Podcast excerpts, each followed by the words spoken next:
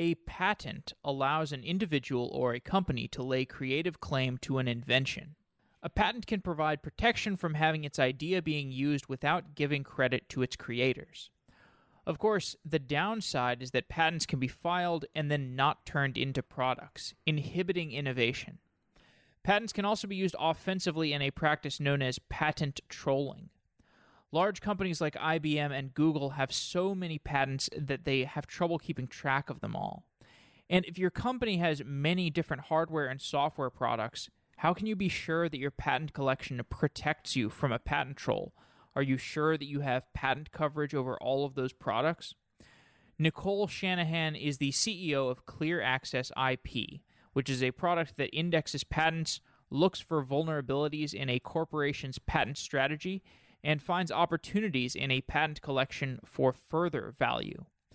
The large text corpus of a patent collection is the perfect place to apply machine learning. We discussed the nature of patents, the intersection between law and software, and the product development process of Clear Access IP. Nicole Shanahan is the CEO of Clear Access IP. Nicole, welcome to Software Engineering Daily. Thank you. I'm happy to be here with you. Today, we're going to talk about some different areas of patents and patent management and how that relates to software, as well as the engineering behind the software that you're building at Clear Access IP. And I want to start by talking about just the different players who would be concerned about patents in the software space. So I want to talk about individuals and corporations and the lawyers who might be involved under different circumstances in software patents or as well as the patent industry as a whole. Let's just start with an individual. So when an individual files a patent, whether they're a part of a company or not, what are they getting? What are they trying to get from a patent? Fundamentally, they're trying to get a temporary monopoly to make, build, own rights to, in a commercial setting, the ability to implement that invention. And in the software context, it's a bit fuzzy because sometimes it's hard to understand exactly how a software method is used. And so there's some that are more obvious software patents. Those are usually visual. So the click to, or the, the swipe to unlock technology in cell phones, that is, is a portfolio of patents. And if you look at where the smartphone wars, that, that's a large area of litigation between the largest handset manufacturers if you look at that space just alone, you see several individuals who have actually patented um, and own patents. And if you look at the full scale ownership, there's quite a few diverse players there, ranging from individuals to corporations, startups, and third party patent holders, also known as patent trolls. Hmm. Let's take the swipe to unlock example. Uh, you said there's a bunch of different patents involved can you maybe give me a explanation for how the different participants in that patent would get their remuneration for that patent or how the the origination of when somebody implements the swipe to unlock feature and you know all these different people who have a have skin in the game when it comes to the swipe to unlock feature when they have the skin in the game patent wise how are they finding out that they have skin in the game or how are they laying their claim to how much ownership they should have over that sort of patent? That is a wonderful question, and that's really the question of our age. And it's one of the reasons why I created Clear Access IP. It is incredibly hard to navigate the patent thickets that exist today. A patent thicket is defined as an environment in which multiple parties own different pieces to a product. For example, you know, we have Apple, Samsung, Google as top players, and those are the ones that have the money and the finances to really build up quite robust portfolios. The it, it not only build them but just understand the nature of them understand their competitive landscape they they hire out numerous vendors law firms search firms to help them conduct these landscape analyses of just similarities between their portfolios and existing portfolios that don't belong to them and as they go through that, they identify risk effectively. So, this is exposure infringement risk. But that's a very difficult way to create if you want to look at it from a macroeconomic standpoint, a functioning innovation environment. And mm. so when you look at kind of the future of innovation, we're going to have very complex robotics. If you think the cell phone was complex, you know, think again. Things are going to get significantly more complex, and the thickets, the IP thickets, are going to be significantly more difficult and expensive to navigate.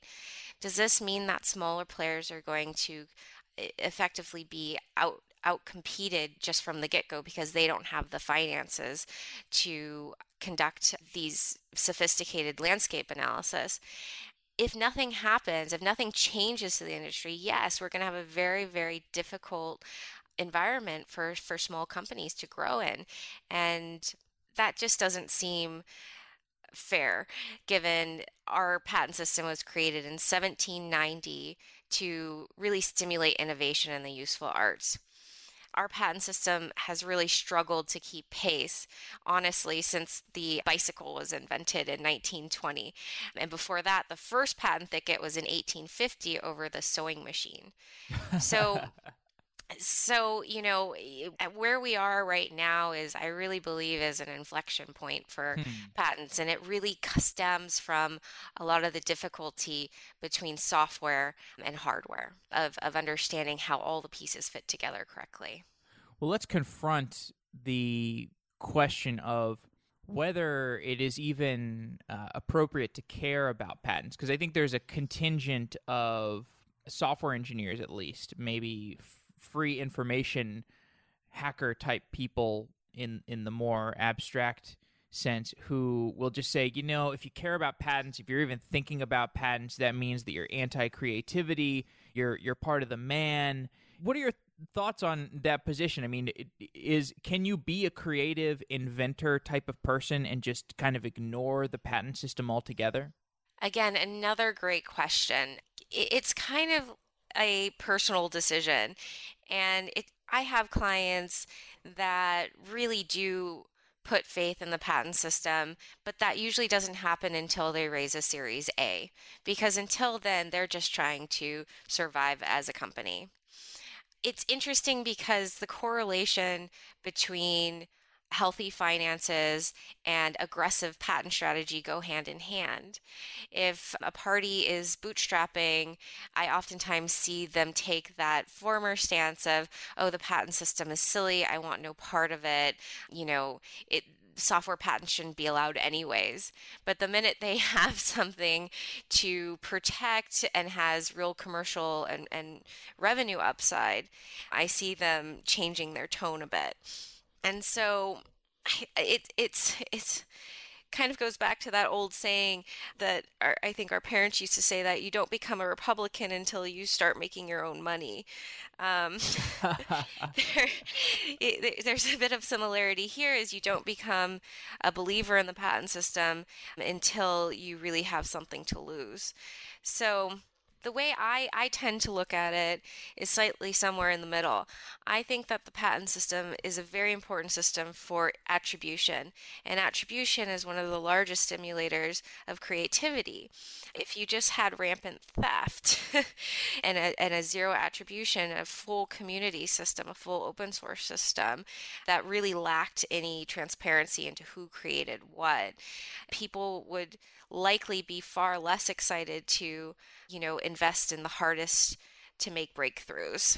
Do you really think that's true? Because I think there's a lot of inventors throughout history where they're not motivated by the money or the notoriety. They're really motivated by the discovery and they don't actually you know care so much about the upside the the financial upside or the notoriety upside they're really more just curious about things. But I don't know. I guess I guess you you know you can build, design a patent system that that would incentivize the people who are financially driven who do want their ideas protected and the people who are motivated by something other than notoriety and money meh, those people you know they're they're basically protected regardless all they have to do is like think up the idea and you know if they get infringed upon they don't care regardless it doesn't really matter what the patent system is as long as it doesn't somehow prevent their inventive activities yeah, and and again, that's a really interesting way of looking at it. What is the motive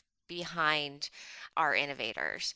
And it really is diverse. We have a system, a government system that is really a one size fits all system. But the reality is is that we have a very fluid invention system in the world today and how do we create a patent system that that really can be fluid and remain fluid such that you know someone might create something in open source at one day but the next day they may wish to patent its counterpart or in another scenario can we allow someone that owns a patent to then open source it to for a period or open source it to a nonprofit group. This is known as pledging your patent. And pledges really have have only taken shape over the last decade. And if you look at some of the pledges in effect today, Tesla, for example, pledged several of their battery related patents to stimulate innovation.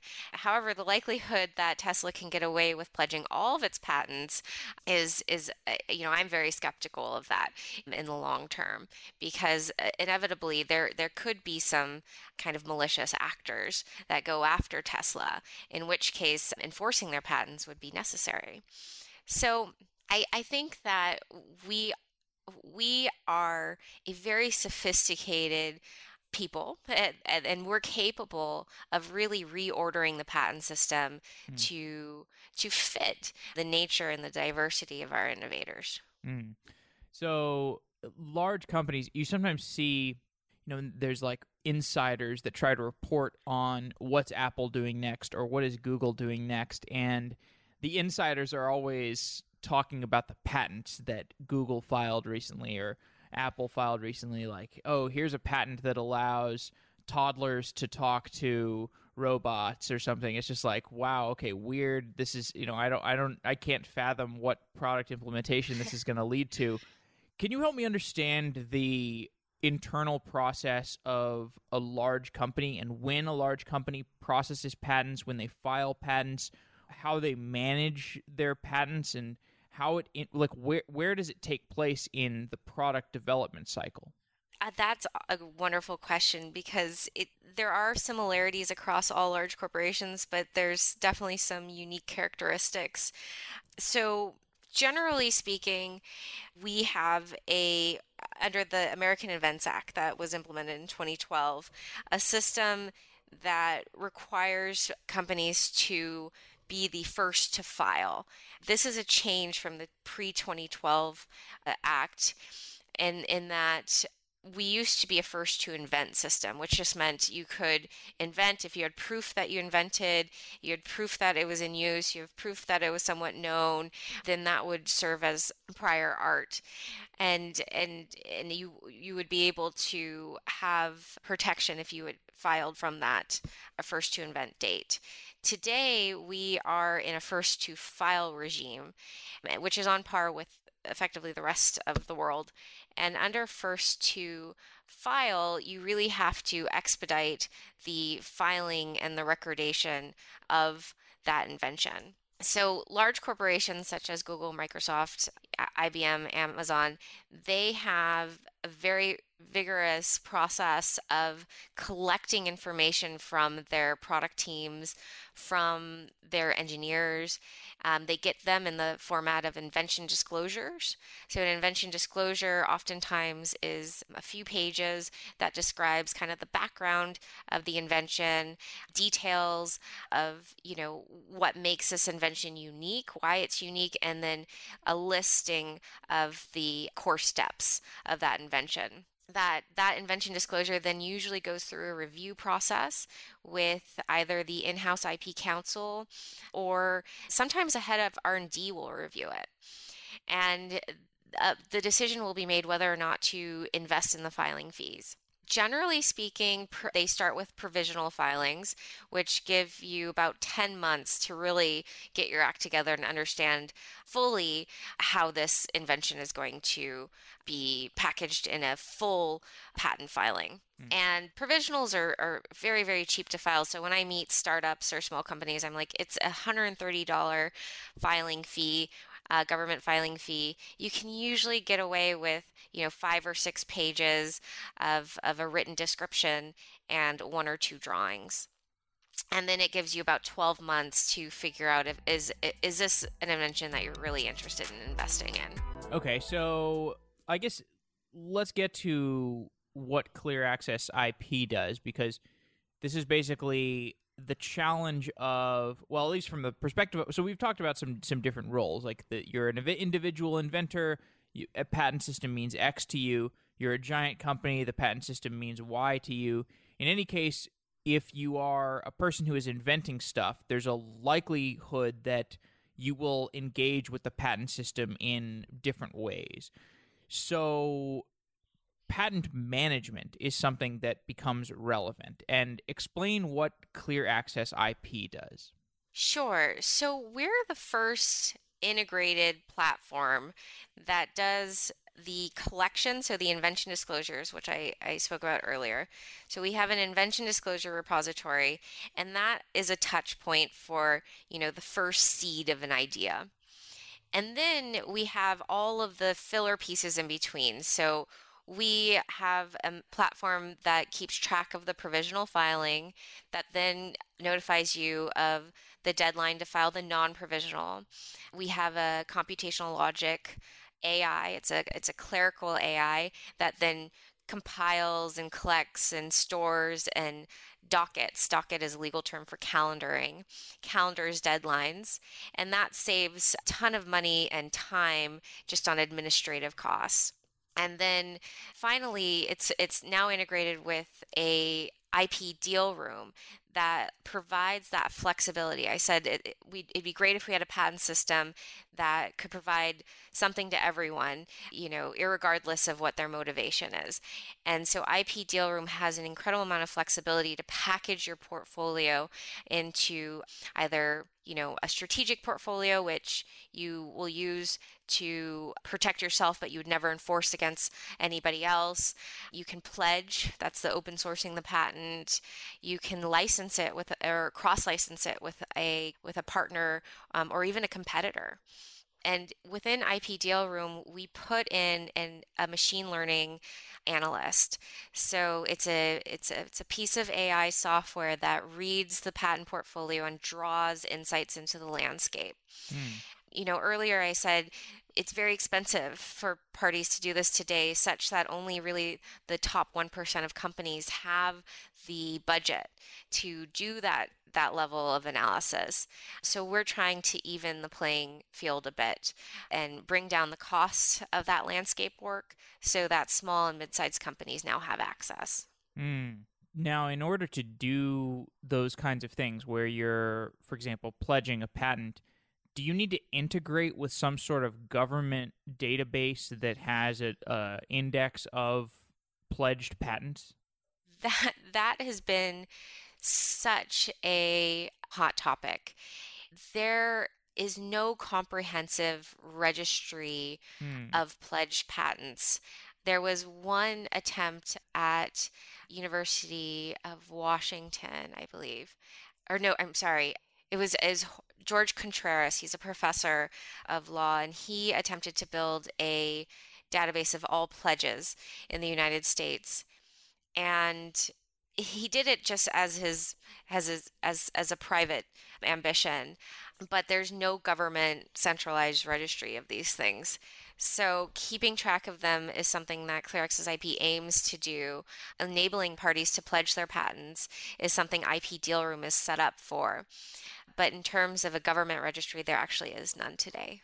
In real estate, I know there's this thing called multiple listing service. I don't remember exactly how it works, but I think it's basically at one point, you know, some large forward thinking corporation decided, let's just build a big database of the real estate listings across the United States and nobody else was doing it, so they just built up this huge business because if you are a real estate agent or you're a broker, you have to use MLS. And then today you see these newer companies like Redfin that are encroaching on the MLS business, and I think they're building their own databases of stuff. It sounds like there's not even an MLS of of patents. Is, is, that an accurate analogy, or do you know? Do you have any historical context for the MLS business? I, I do have context for the MLS business. Um, I, I bought my first house last year. Mm. Uh, was was that an but, accurate description of it? Yeah. So so it, it is a formalized repository. So it's a standardized format for representing a real estate opportunity, a real estate sale, usually. Sometimes you can find rent listings, I think, on MLS. So that's a great analogy to what we're missing in the patent business. There is no central repository that explains what the patent holder is doing with their patents. You can pretty much, you know, look at real estate and say, "Oh, that that individual doesn't want to sell," or there'll be a signpost out that that that indicates, "Okay, this this homeowner does want to sell." Mm-hmm. We don't have anything like that in the patent space. um, so when you do these landscape analyses, you get a list of relevant patents and patent holders mm. that relate to your line of business. However, you have no idea whether or not they're planning to litigate or they're aggressive or they need the licensing revenues from their IP. There's no way to really shop for IP today. Part of the difficulty is it's it's cultural.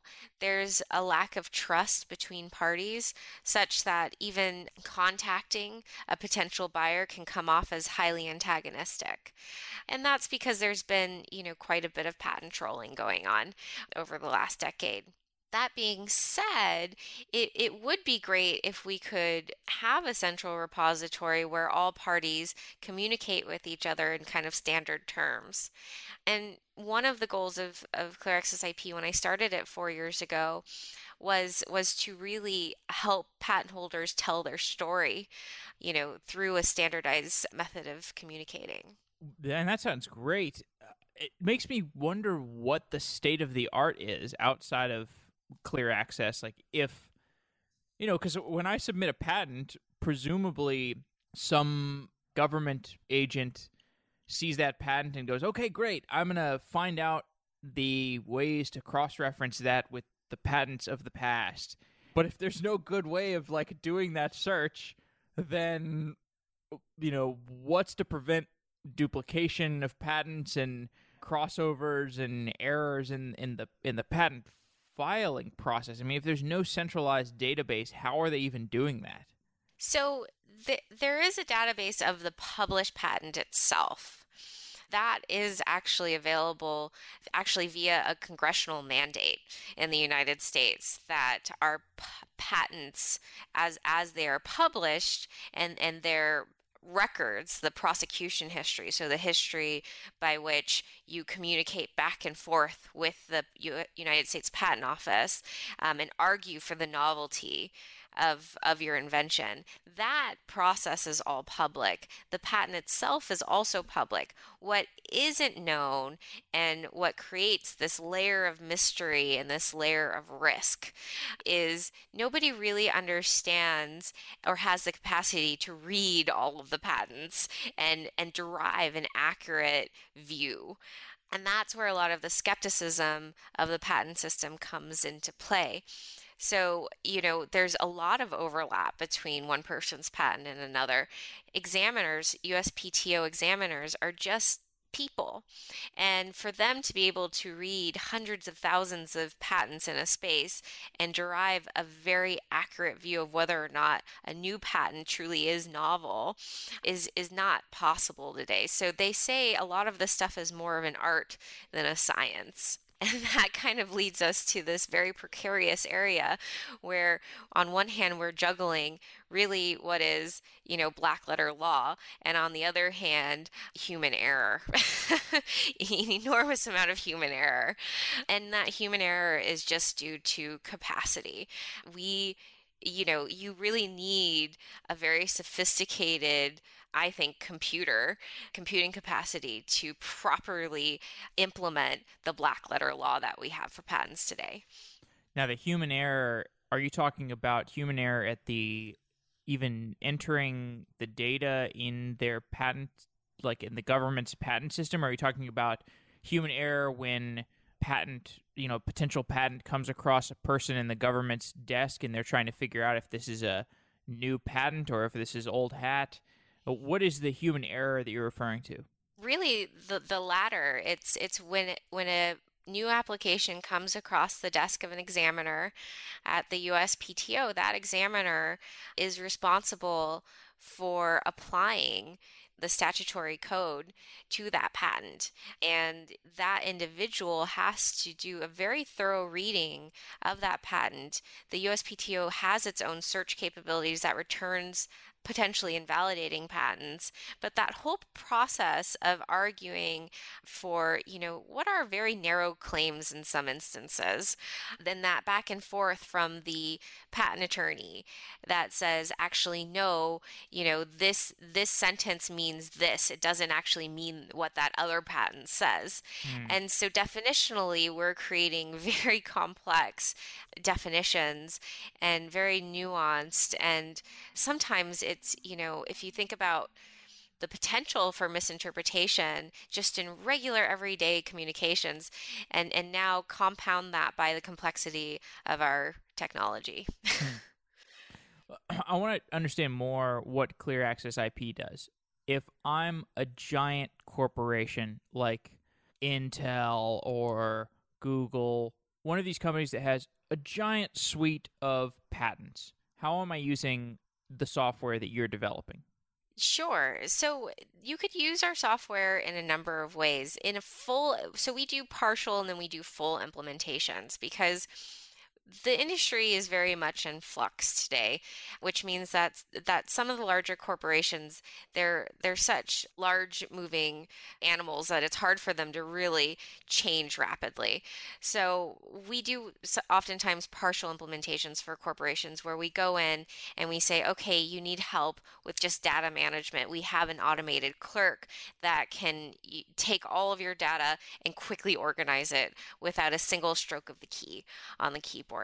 Other corporations will use us for corporate development research. So, in, in that case, they'll be using the machine learning analyst and IP deal room to either review an outside party's IP or review their internal IP and get a sense of what, what they're missing.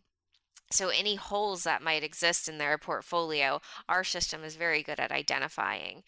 And we like to identify these things not in terms of risk, because I really hate that word. I really hate that we have an innovation sorry, system. I, I, sorry to interrupt you, but you said a hole sure. in a portfolio. So, is that like if I have some chip that I'm trying to patent and I, or I'm trying to make sure I have patent understanding of it? And and clear access is good at identifying oh there's actually like a, a, a hole in this and you need to shore this up with some other patent Exactly. So it, it, it's effectively an area that they do not have freedom to operate in mm. with it and their portfolio does not give them that freedom to operate. It gives them other areas that allows them to execute on the technology, but fundamentally as a whole, they're missing certain core steps. How could you identify that?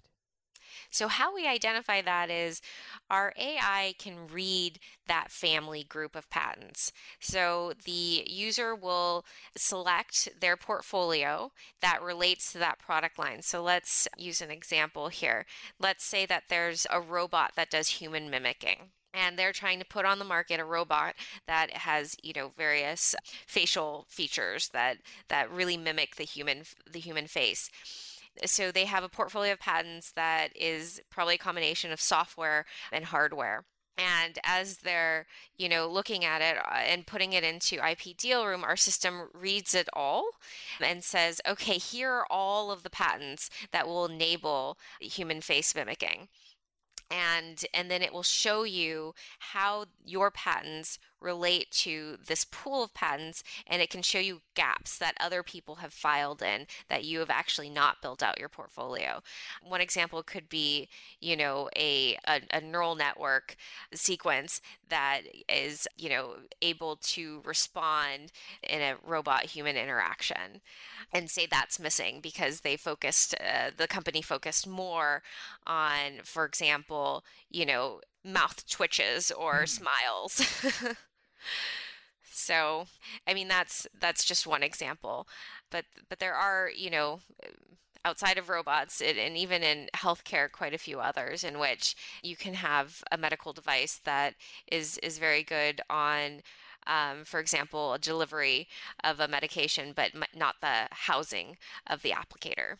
So I know you, I know you're not an engineer, but can you describe how the like ingest the data ingestion process like if i'm like if i'm feeding so let's say i'm integrating with clear access and i'm one of these giant corporations and i feed my 2000 or if i don't know how many patents a giant company has 500000 patents a million patents into this clear access system what's the process for processing those and indexing them and getting them into a state where you can learn about what products you have coverage over Sure. So the process is all we need is the application serial number.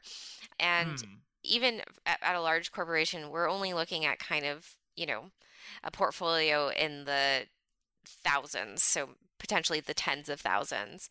3M's portfolio is like seven and a half thousand. And, and they're a oh. massive oh. corporation that's oh, been okay. around forever. So and that's like seven and a half thousand, and it's like what seven pages each, or twenty pages each, or they're they're they're roughly about 20 25 pages. Okay. On average. And so uh, the system just needs the the application serial number and an individual can key that in very quickly. Our system grabs everything else. Yeah. They then determine that that they'd like to create an analysis through IP deal room. So all of those numbers get bundled together. And then there's a little button up top that says enable machine learning, and they just slide it into the on position. At that point, our machines go through and read that entire portfolio, and then they it takes that reading and it compares it to the entire cluster of related patents. It uses a, a, a, neural network process which has already been trained on the entire patent corpus. Wow. And then it returns the the top similarity results. It also looks at kind of how the organizations compare to one another. So it can it can pull back all of, you know, the other companies that are doing work in this space in addition to their specific IP. I see. Okay, so basically this is something that an this is a really useful tool for the IP counsel inside of 3M, for example, if they need to figure out okay, does our new I don't even know what 3M makes these days. If our new chip or what does 3M make? anyway, okay, fine. Let's bat our new battery. I don't know. I forget what they make, but if they, they want to say, okay, well, our, like, what is our is do we have our new battery covered patent wise? They can basically do a measurement of their the things that they can take their battery and think about the different things that go into making that battery, and Clear Access will figure out what patents 3M owns and then do some that are related to those different pieces of technology in the battery and then do some similarity measurements against the entire patent corpus so that you can basically have a, a larger data set to kind of cross reference against. And then the output of that would be okay well you know here's basically here are the here are the documents that pertain to the riskier portions of that and this would allow the IP counsel to to look more closely at those other documents. So it's not going to like spit out the answer yes or no you are patent protected. It's more going to say here's the information you should look at to research this matter more closely.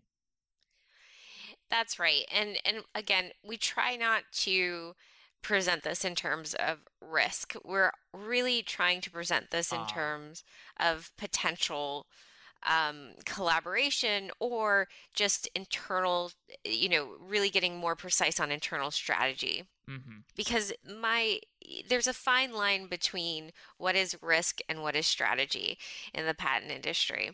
And we don't want to come off as a system that promotes the traditional risk assessment exposure. And we want to instead have a system that creates transparency and opportunity. and so, one of the reasons why we present the data the way we do, which is not, you know, these are your biggest competitors, watch out for these patents. We could do that very easily, but I don't think that's conducive to what many of these people ought to be doing. I think that they should be looking at the invention landscape as okay well they they found this approach helpful or they're doing something very similar in this space. You know is is that the route we want to go? Is that the bet we want to make? And if it is then okay well this is an opportunity to cross license or to create a patent pool or potentially build some goodwill if we all just do a consortium of pledges. So it, it's it's a slight mind shift change, but it really makes all the difference. And our tool is trying to provide that piece, that critical piece of information at a critical time uh, in the decision making process. I guess you probably don't want to build a tool that patent trolls would look at and say, "Ooh, how like what's our next target?" Well, yeah, exactly. And you know, we we have actually been approached by a few patent trolls and you know, they've asked for different ways of tweaking the algorithm to help them be more effective and and we just have to say no. That's not what our mission is. Hmm. Huh. So you've said no to potential customers because it's just you just don't want to be associated with buil- building patent trolling tools. Yeah, I you know, ClearAccess IP was created with a very specific mission in mind, and it would be antithetical to that mission to to change our product in any way to make a patent troll more effective. What do you think of these patent trolls personally? Um, personally, well, I I I personally care about the integrity of our patent system because I think that a structured way of storing human invention is valuable. And I think that patent trolls are just like angry drivers on the road that think that those lanes that driving on the road was made for for really one use which is to go fast and and you know to get to where you need to be as fast as possible irregardless of you know basic decorum on the road and just like traffic trolls patent trolls kind of just they, i think they just got the wrong idea and you know what they're doing may not be illegal but it certainly is disrespectful to what this system was built for. yeah. Hmm. Okay, so talk some about the software development process at Clear Access. Sure. So we really are a software company, even though when we talk about what we're doing, it, it's really service oriented. We're we're definitely an enterprise software as a service business. However, uh, uh, engineering, we're taking kind of the latest papers and the latest breakthroughs in machine learning and applying them in our product and testing them to see if they even work for what we're trying to do. So, for example, our machine learning analyst is based on a paper that was released out of Stanford Hmm. just two and a half years ago. And, you know, a lot of work has been done off of this paper, and we've really had that benefit of learning from from researchers in in machine learning. And and so we're we're not relying on kind of old methodologies of of of just, you know, computational logic and applying big data. I mean, we definitely benefit from these things, but really where we put our engineering focus and our engineering dollars is taking really, you know, for example, we figured out how to apply computer vision algorithms to text, natural language text. And And that's given us quite a bit of leverage in accessing at a, at a low price analytical products and making those available in mass to our users. Oh, so these are like for patents where the document has been scanned, but it's not like optical character recognition hasn't been applied to it. So you have so you have the capacity to process it and actually get the text of those photos. That's one use scenario. The the other way that we look at it is a lot of the computer vision algorithms were really good for drawing comparisons based on mathematical measurements. So, what we did with our patent corpus was we turned all of that text into effectively equations. So, how how one concept is related to another concept rather than doing keyword based analysis, we do neural network level analysis, which requires us to turn that text really into numerical values. So we measure then the numerical relationships between concepts versus saying, oh, these are the same keywords, let's cluster them together. We say these concepts map at this at this weighting and and that way we can go through the patent corpus with a greater degree of insight than just merely clustering words together and, and weighting the word value in a document how do you train that conceptual graph? Uh, well, some of the stuff we're, we're, we haven't actually made public yet, but at, at a high level, we've gone through various stages of training where we've had to first parse down and, and vectorize the entire patent corpus and and work up from there. So it was really a process of, of figuring out how to decouple each patent file into these small concept parts. And then we trained it actually based on a computer vision discovery that allows us to then pair parts of the patent file to other parts of other patent files. Hmm. And that gives us that really deep understanding of, of why certain concepts are similar versus just the whole document being similar. And, and, and really, what that is mimicking is the human analyst saying, This is a part that relates to this other part, but the other parts don't match the same way. And that's why these two patents are different rather now, than simply saying these patents are similar. If you, so if you want to create a conceptual map for a particular patent, it seems like you would need to do some sort of human labeling for that to, to create that conceptual mapping for the patent. Otherwise, you would just have to go through the patent and do those, you know, tech some kind of textual count of, of different words. So, how are you tr- getting the labeled data for a given patent? Again, we're using machine learning to help us out with that. It would take simply too long to hand tag every patent in the world. There's about 90 million patents worldwide. And I, I don't know of any clerical no, Turk out there that yeah, would yeah. be able to do it. Certainly. So no, so, no, I understand. My my question is more like how do you it, so for a given patent, if you're, I mean, it, if you're just you can just count the you could just count the words and you know say uh, okay, this this this patent mentions swipe the word swipe, you know, uh, with some like TF IDF value of uh, like a high TF IDF, so you know it's you know this this is a particularly related to swiping. This this this document is particularly re- related to swiping. I, I mean, I just I, the reason I ask is I, th- I I think you mentioned you you tried to do something beyond just kind of the the the pure text counting. And so I was just curious if if there's if the conceptual mapping is really based on you know that kind of thing, like the traditional TF IDF stuff, or if you're doing something different than that.